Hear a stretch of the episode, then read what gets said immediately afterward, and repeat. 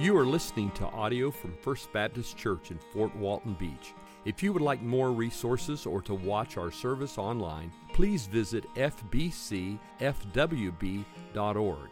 Listen in as Pastor Wade helps us abide in Christ and advance the gospel through the teaching and the proclamation of God's Word.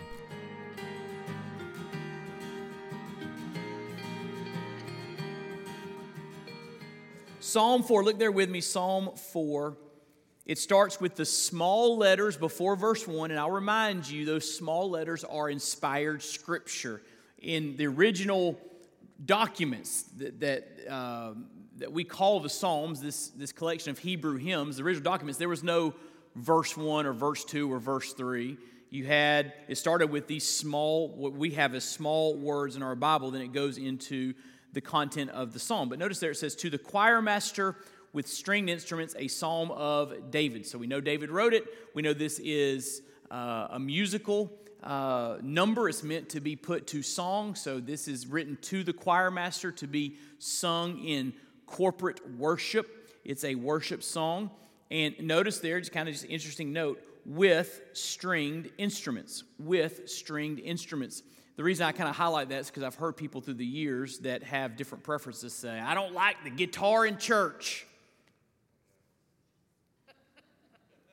with stringed instruments, all right? So we're not violating any biblical command when we have a guitar in church or a harp in church or whatever is a stringed instrument. Uh, the Lord wants us to use different instruments to praise His great name. Um, but just notice there uh, that it does say, um, instruments. And there in verse 1, the Bible says, Answer me when I call, O God of my righteousness. You have given me relief when I was in distress. Be gracious to me and hear my prayer. O men, how long shall my honor be turned into shame? How long will you love vain words and seek after lies? Selah. But know that the Lord has set apart the godly for himself. The Lord hears when I call to him. Be angry and do not sin. Ponder in your own hearts on your beds and be silent. Selah. Offer right sacrifices, put your trust in the Lord.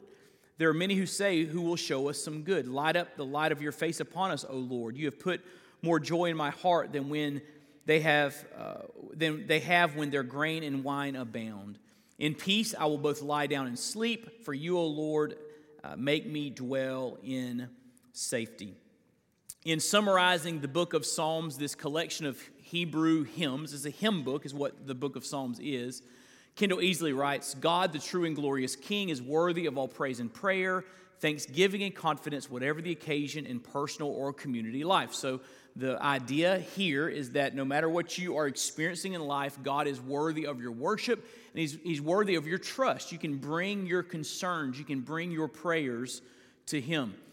And John Piper picks up on this theme of, of the emotional life of God's people when he writes, the Psalms are songs, they are poems. They are written to awaken and express and shape the emotional life of God's people. Poetry and singing exist because God made us with emotions, not just thoughts. Our emotions are massively important, and the book of Psalms reminds us of that over and over and over again.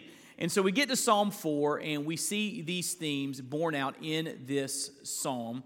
A, couple of things I want to just make note of before we jump into it. First of all, notice verse 8 where uh, David says, In peace I will lie down and sleep, for you alone, O Lord, make me dwell in safety. Because of that verse, which we'll talk about a little bit later, uh, a lot of people call this psalm an evening prayer of trust, and they call Psalm 3 a morning prayer of trust, because it's written after David wakes up. He says, I, lay down, I slept, I woke, for you sustained me. And, and so a lot of people pick up on the morning and evening theme, which we'll talk about a little bit later. But, but notice the context there in verse 1 when it says, Answer me when I call, O God of my righteousness. You have given me relief when I was in, and what's the word there? When I was in distress. So this is written in the context of David being in distress, which was a great majority of David's life. In fact, you have a hard time finding a moment in David's life where he wasn't at war or running from somebody that wanted to kill him. I mean, it, there, there, there's a lot going on in David's life. And so we don't know the exact situation here. This could be one of his battles with the Philistines. This could be him running from Saul, uh, his predecessor who wanted to kill him. This could be him running from Absalom, his son who wanted to overthrow his kingdom. Uh, there, there's no, there's, there's no uh, definite information about what he's talking about other than he's surrounded by evil people and he feels the distress. That word distress, the, the Hebrew word, is really interesting. It means something like constricted or restrained. It, it, it kind of carries with it the idea of being backed into a corner, thus being filled with anxiety or worry. And so David is saying here when he uses this word distress, I'm constrained, I'm restricted, I'm, I'm life has backed me into a corner and I feel the, the worry and the strain and the, the mental and emotional anguish that comes from this. That, that's the, the context of this psalm. So if you've ever been anxious or worried, this psalm has something to say to that. And so there are some lessons that we learn from this psalm uh, that I want to just walk you through. There are uh, four uh, that I, I want to highlight, and we're going to kind of walk our way through the psalm and then come back to a certain verse I really want to, to focus your thoughts on. But let's just walk through the, the, the four lessons from this psalm. Lesson number one there is an example of prayer. We learn from this psalm how we ought to uh, pray. Uh, now, we see in David's prayer life a couple of things. First of all, or several things, there are different ways to address God. So, look what it says in verse 1 Answer me when I call, and look how he addresses God. O God of my righteousness. That's a pretty cool phrase. And then in verse 6, he says, Lift up the light of your face upon us, O Lord. Now notice that's capital L, capital O, capital R, capital D, which means this is a translation of the divine name of God, sometimes pronounced Yahweh. If you look at the original Hebrew consonants, uh, Y H W H, this some think it's pronounced Yahweh. And, and that when you see Lord in all capital letters is a translation of the divine name of God. And the same thing in verse 8 For you alone, O Lord, make me dwell in safety. So we see him addressing uh, God in different ways. Now, how many of you, let's just kind of be honest tonight, how many of you ever felt like your prayer life was a little bit stale? Raise your hand if you ever felt like a little bit stale. Usually, when our prayer life feels stale and stilted and kind of forced, it's because we find ourselves saying the same old things about the same old things. You ever been there? Like you pray on, you know, Thursday morning and it sounds just like your prayer on Wednesday morning. And you're like, I don't really, I, you know, I don't really know how to uh, capture the vitality in my prayer life. Let me give you something that'll really help you, and it's really, really simple. Learn to address God by different titles and use them in your prayer life. I've heard a lot of people when they pray, and I'm not criticizing this, but, but I, think, uh, I think we can learn. And I've seen this in my own life at certain times as well. But I've heard people pray, and it, they say, Father, Father, Father, Father, Father, Father, Father, Father, Father, Father, Father, Father.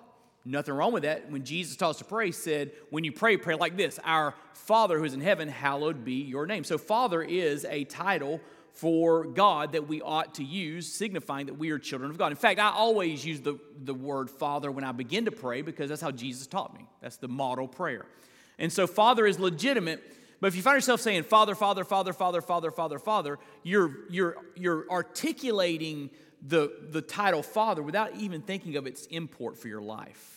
Or I've heard people pray, Lord, Lord, Lord, Lord, Lord, Lord, Lord, Lord, Lord, Lord, Lord, Lord, Lord. Lord's a powerful word. We ought to surrender, submit to the Lordship of Christ. He is King. We are His bond servants, and we ought to recognize Him as Lord. But if you find yourself saying, Lord, Lord, Lord, Lord, Lord, Lord, Lord, over and over and over again, you're saying Lord, and again, you're not even really thinking about uh, what you're saying. It's almost it goes back to what Jesus said in the Sermon on the Mount when he was teaching how to pray. He said, You don't want to use meaningless repetition like the Gentiles. So in pagan culture, they would pray by repeating themselves over and over again, and sometimes repeating themselves to the point where they could work themselves into a frenzy.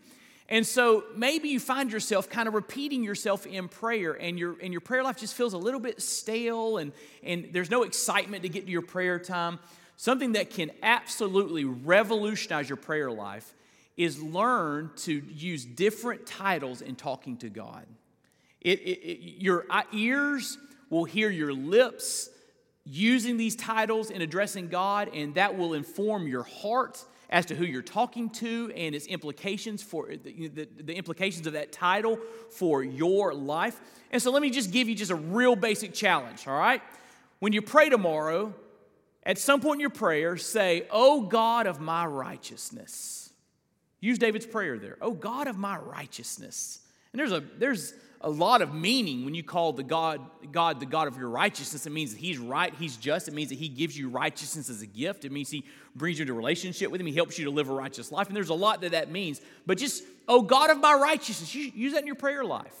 Or Lord, uh, or use the, the, the, Hebrew Adonai, or use the name of God, Yahweh. Uh, use different titles when talking to God. Call him Father, but, but just try using different names of God when you're talking to him, and it'll really help you to, to, to, to, to get past going through the motions saying the same thing about the same thing you know meaningless repetition it'll, it'll keep you more engaged and your prayer life will become more vital. So there are different ways to address God. And by the way, if you just want some help on this, Google names of God and find a trusted website, and there'll be all kinds of names that come up. And, and just start incorporating them into your prayer life. You'd be surprised at what a difference that makes. Number two, prayer should be fervent. Look in verse one. Answer me when I call, O God of my righteousness. Now, notice the, the translators here provide the exclamation point the, the idea here is that David is not just quietly mumbling, David is desperate. David is backed into a corner. So David is praying with fervency. Answer me when I call, O God of my righteousness. You give me relief when I was in distress. Be gracious to me. Hear my prayer. And so we see here David with fervency uh, asking God to meet his needs. David here is not offering some rote ritualistic prayer he really wants and really expects God to answer. Because look what he says in verse 3, the, the second part of that verse. The Lord hears when I call to him. So David is praying like a person that believes in answered prayer. That makes sense? And when you really believe that God answers your prayer, it'll change the way you pray. There'll be some excitement, some fervency there because you really believe that God will respond to what you are asking Him to do. When you want and expect God to answer your prayers, it will change the way you pray. But let me give you one other little practical note that we learn from David's prayer here. We should remember when we pray answers to past prayer or past answers to prayer. We should remember past answers to prayer when we pray. And by the way, we will see this theme over and over and over again in the Psalms, where the psalmists, as they pray, look back at how God had answered past prayers. And as they look back at answered prayers, it gives them faith in the present to keep on praying and trusting that God's going to answer their prayer in that moment. So we should remember past answers to prayer when we pray. I, I have a hard time kind of keeping this in mind sometimes. A lot of times I go into my prayer time and I pray, pray, pray, pray, pray, and, and, and, and I don't slow down enough to, to look back and say, oh, God, you've been so faithful. You know, I've been through situations like the one I'm going through right now, and I look back and I saw how you met that need and how you moved and how you worked and how you answered prayer. And, and as I look back over God's work in my life, it strengthens my faith in the present. And so learn to look back in your prayer, even talk to God about it. God, thank you for that moment when I was struggling, you know, last year and I felt backed into a corner and you came and you helped me. Thank you for that. Talk to him about it. Just talk to God and and, and again it will strengthen your prayers in the, the here and now. There's a song I love by Steven Curtis Chapman, and it's got a, a line in there. It says, I may not see in front of me, but I can see for miles when I look over my shoulder. And Lord, it's clear you brought me here so faithful every step of the way. I love that line. That when I look back, I, I can look back with spiritual clarity and see how you have been at work and how you have helped me. And in this moment, it reminds me of your faithfulness when I encounter more hardship. So we learn from this psalm, a lesson from this psalm is there's an example of prayer. This can really help your prayer life if you'll incorporate these very simple, practical things. But secondly, there's some advice to the ungodly. Some advice to the ungodly. David has some things to say to those who are threatening him, to those who are surrounding him. And, and listen to what he says. Th- three basic thoughts. First of all, he wants the ungodly to know this be very careful about how you treat God's people. Look what it says in verse 2. O men, how long shall my honor be turned into shame? How long will you love vain words and seek after lies? In effect, David is asking his enemies here, why do you continue with lives of deceit and dishonesty? Don't you know, as you lie to get the best of me, that's the, the point David's making here, is you are using deceit and cunning to destroy me. Don't you understand that God looks after his own? In other words, he's saying to these evil people, we don't know exactly who they are, but he's saying to these evil people, you need to understand when you come after one of God's people, you are treading on very dangerous ground. So you better be careful. You better be careful about what you are doing. Be careful about how you treat God's people because God is a defender and God can move to protect uh, his own. Secondly, he wants them to understand this you need to turn from your evil. Look in verse 4. He says, Be angry and do not sin. Ponder in your own hearts on your beds and be silent, is what he's saying there in verse 4. Now, that phrase, be angry and do not sin, is a phrase that Paul used when he wrote the book of Ephesians. He said the same thing in Ephesians chapter 4. Uh, be angry and do not sin. Don't let the sun set on your anger, thus giving the devil an opportunity or place in your life. And, and the idea here is that you should not uh, let your anger uh, get to the point in your life where it controls you and, and the, the people he's addressing here were so filled with anger and vitriol and invective that it, it brought them to the point where they wanted to destroy lives. They wanted to harm others. And David's saying, uh, you, need to, you need to turn from your evil. Anger has gotten to a point where it's controlling your life. He says there in verse 4 ponder in your own hearts on your beds and be silent. Don't let anger have control. Turn from your evil. But then he says to them, Turn to God in faith, accompanied by worship. Because look what he says there in verse uh, 5 Offer right sacrifices, put your trust in the Lord. Instead of, instead of fighting against God's ways and God's purposes and God's people, turn to Him. Turn from your evil. Turn to Him. Trust Him. He's a deliverer. He's a Savior. He's the one true God. Serve Him. And when you trust God, it will show itself in worship. Because He says there, offer right sacrifices. In, in response to your trust of Him, you ought to uh, worship Him in right ways, the ways that God has prescribed. And so, David here has some advice for the un godly uh, advice that they uh, desperately needed to heed because evil eventually ends in destruction. And David wants them to turn. Number three, third lesson from this psalm. Not only do we see an example of prayer and advice to the ungodly, but third, we see insight on a good night's sleep. That's practical, isn't it? Insight on a good night's sleep. So look what he says there in verse 6. There are many who say, Who will show us some good? Lift up the light of your face upon us, O Lord. In other words, people were saying of David, Who's going to help him? Who's going to show him any good? He's got no one in his corner, no one on his side.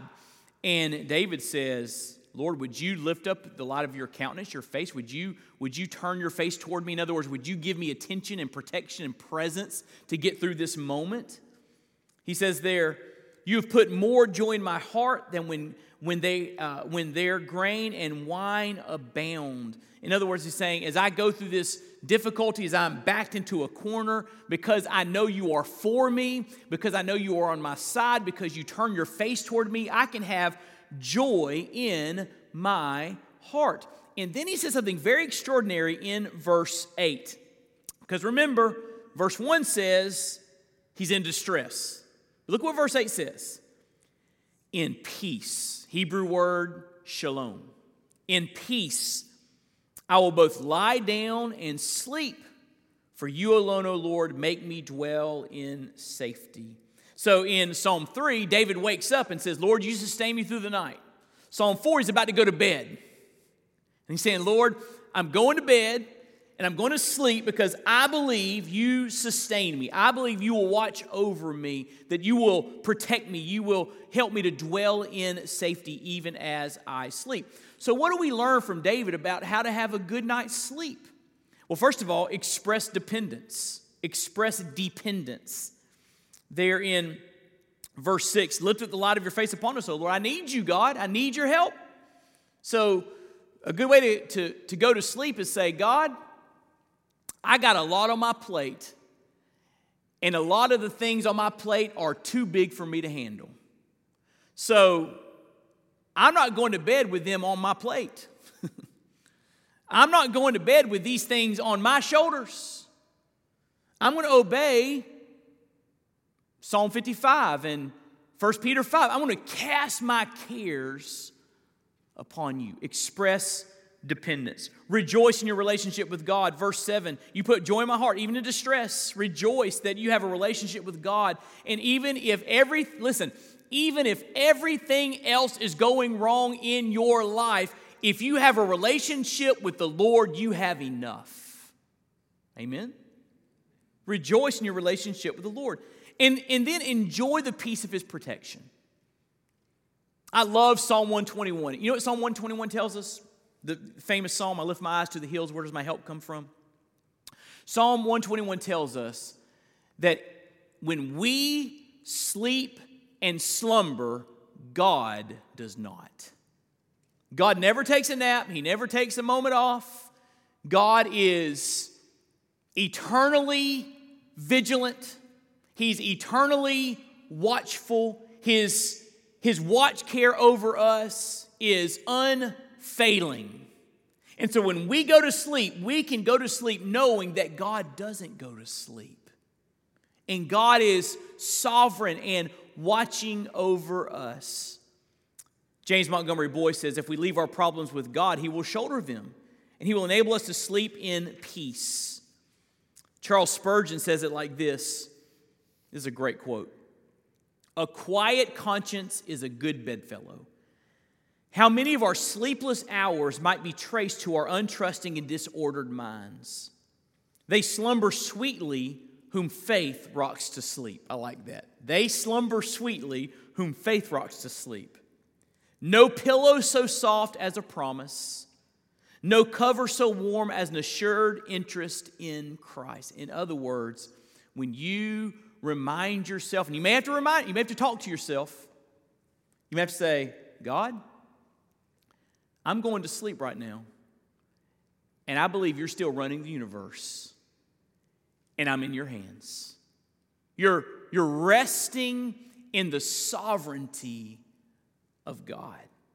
And so David gives us some tips here about, hey, how you lie down and sleep, how you get a good night's rest, even if you're going through distress.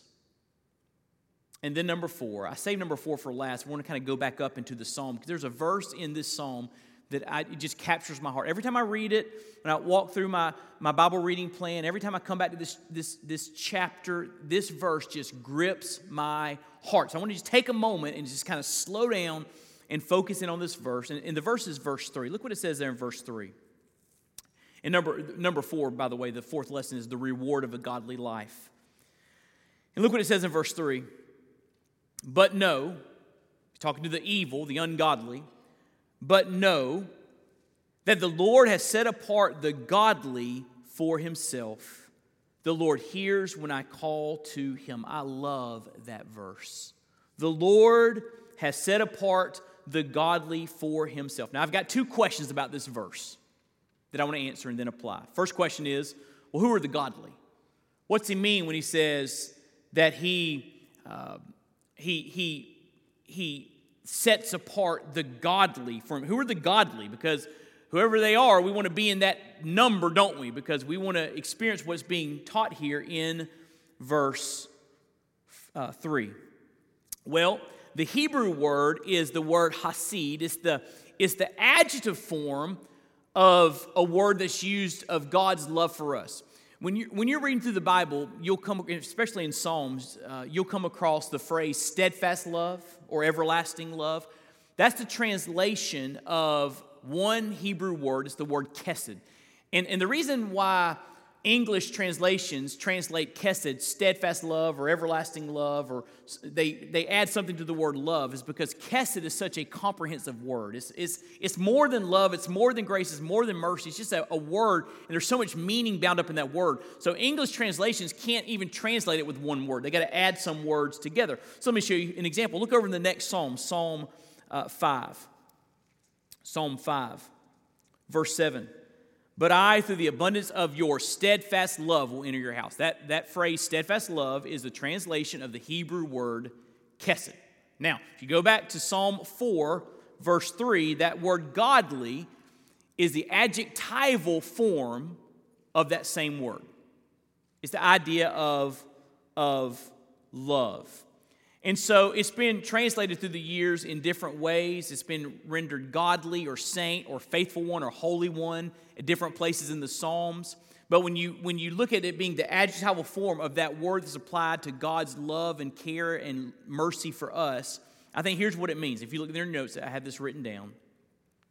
The term godly refers to those who have genuinely laid hold of God's steadfast love and are living faithfully in light of his love. The term godly refers to those who have genuinely laid hold of God's steadfast love. They've accepted, embraced his love. We do that through Jesus. Jesus is the way to experience the love of God. And then are living faithfully in light of that love. That's a godly person.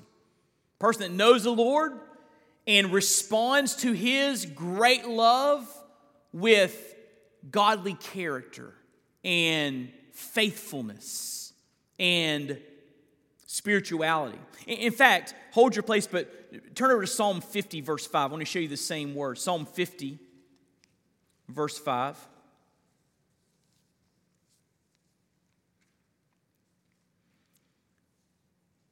The Lord says here, Psalm of Asaph, gather to me my faithful ones. That's the same word.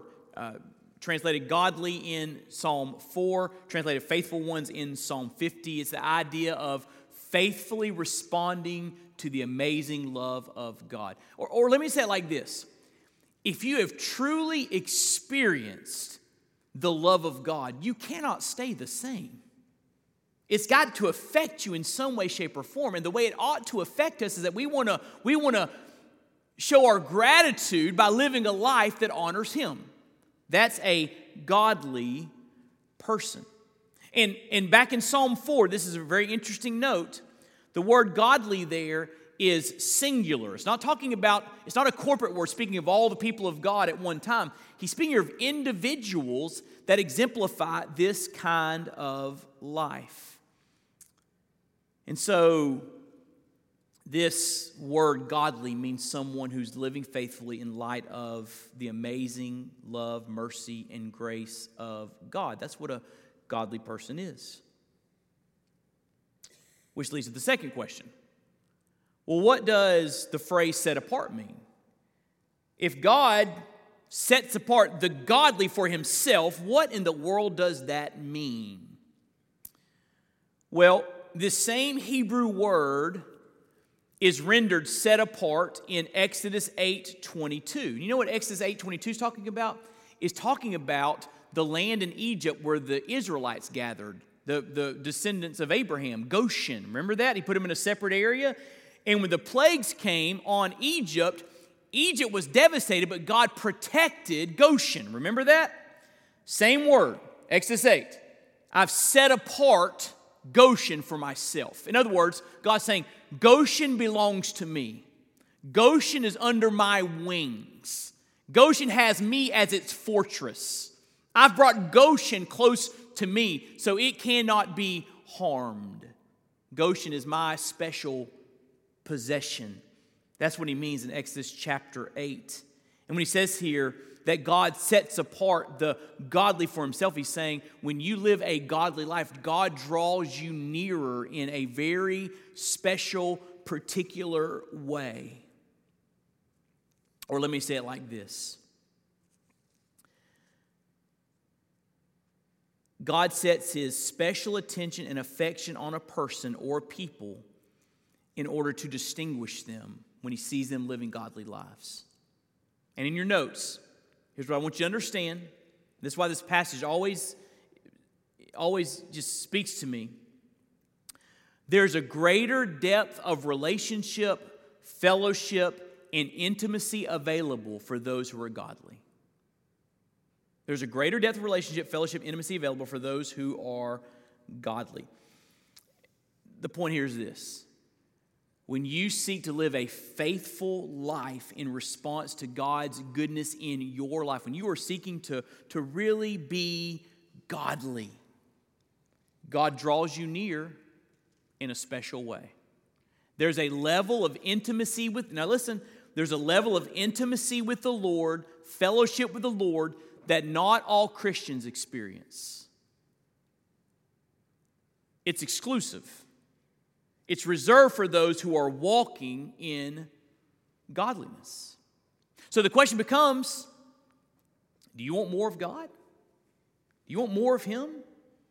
Do you want to go deeper in your relationship with Him, deeper in your fellowship with Him, deeper in your communion with Him? Do you want more of Him? Pursue a godly life.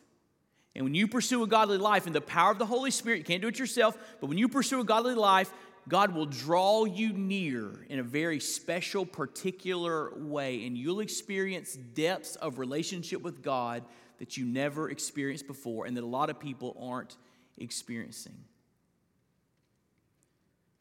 There's greater depth of relationship for those who are godly.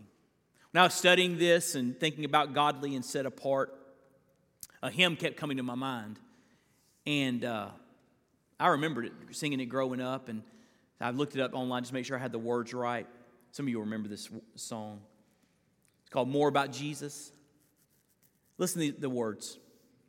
More about Jesus would I know, more of his grace to others show, more of his saving fullness see, more of his love who died for me. Another verse. More about Jesus, let me learn. More of his holy will discern. Spirit of God, my teacher be, showing the things of Christ to me. And then the chorus says, More, more about Jesus, more, more about Jesus, more of his saving fullness see, more of his love who died for me. Do you want more of Jesus? Pursue a godly life. And you'll experience things in your walk with God that you've never experienced before. And you can't believe how satisfying and fulfilling that level of walking with God is. But a lot of Christians, instead of going to the deep end of the pool, they just want to play in the shallow water. They're not willing to go the deep end. But Psalm 4, verse 3, calls us to the deep end. Amen? More, more about Jesus.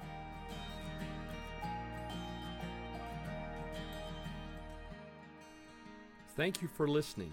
We pray you've been encouraged and inspired by God's Word. May the Lord richly bless you.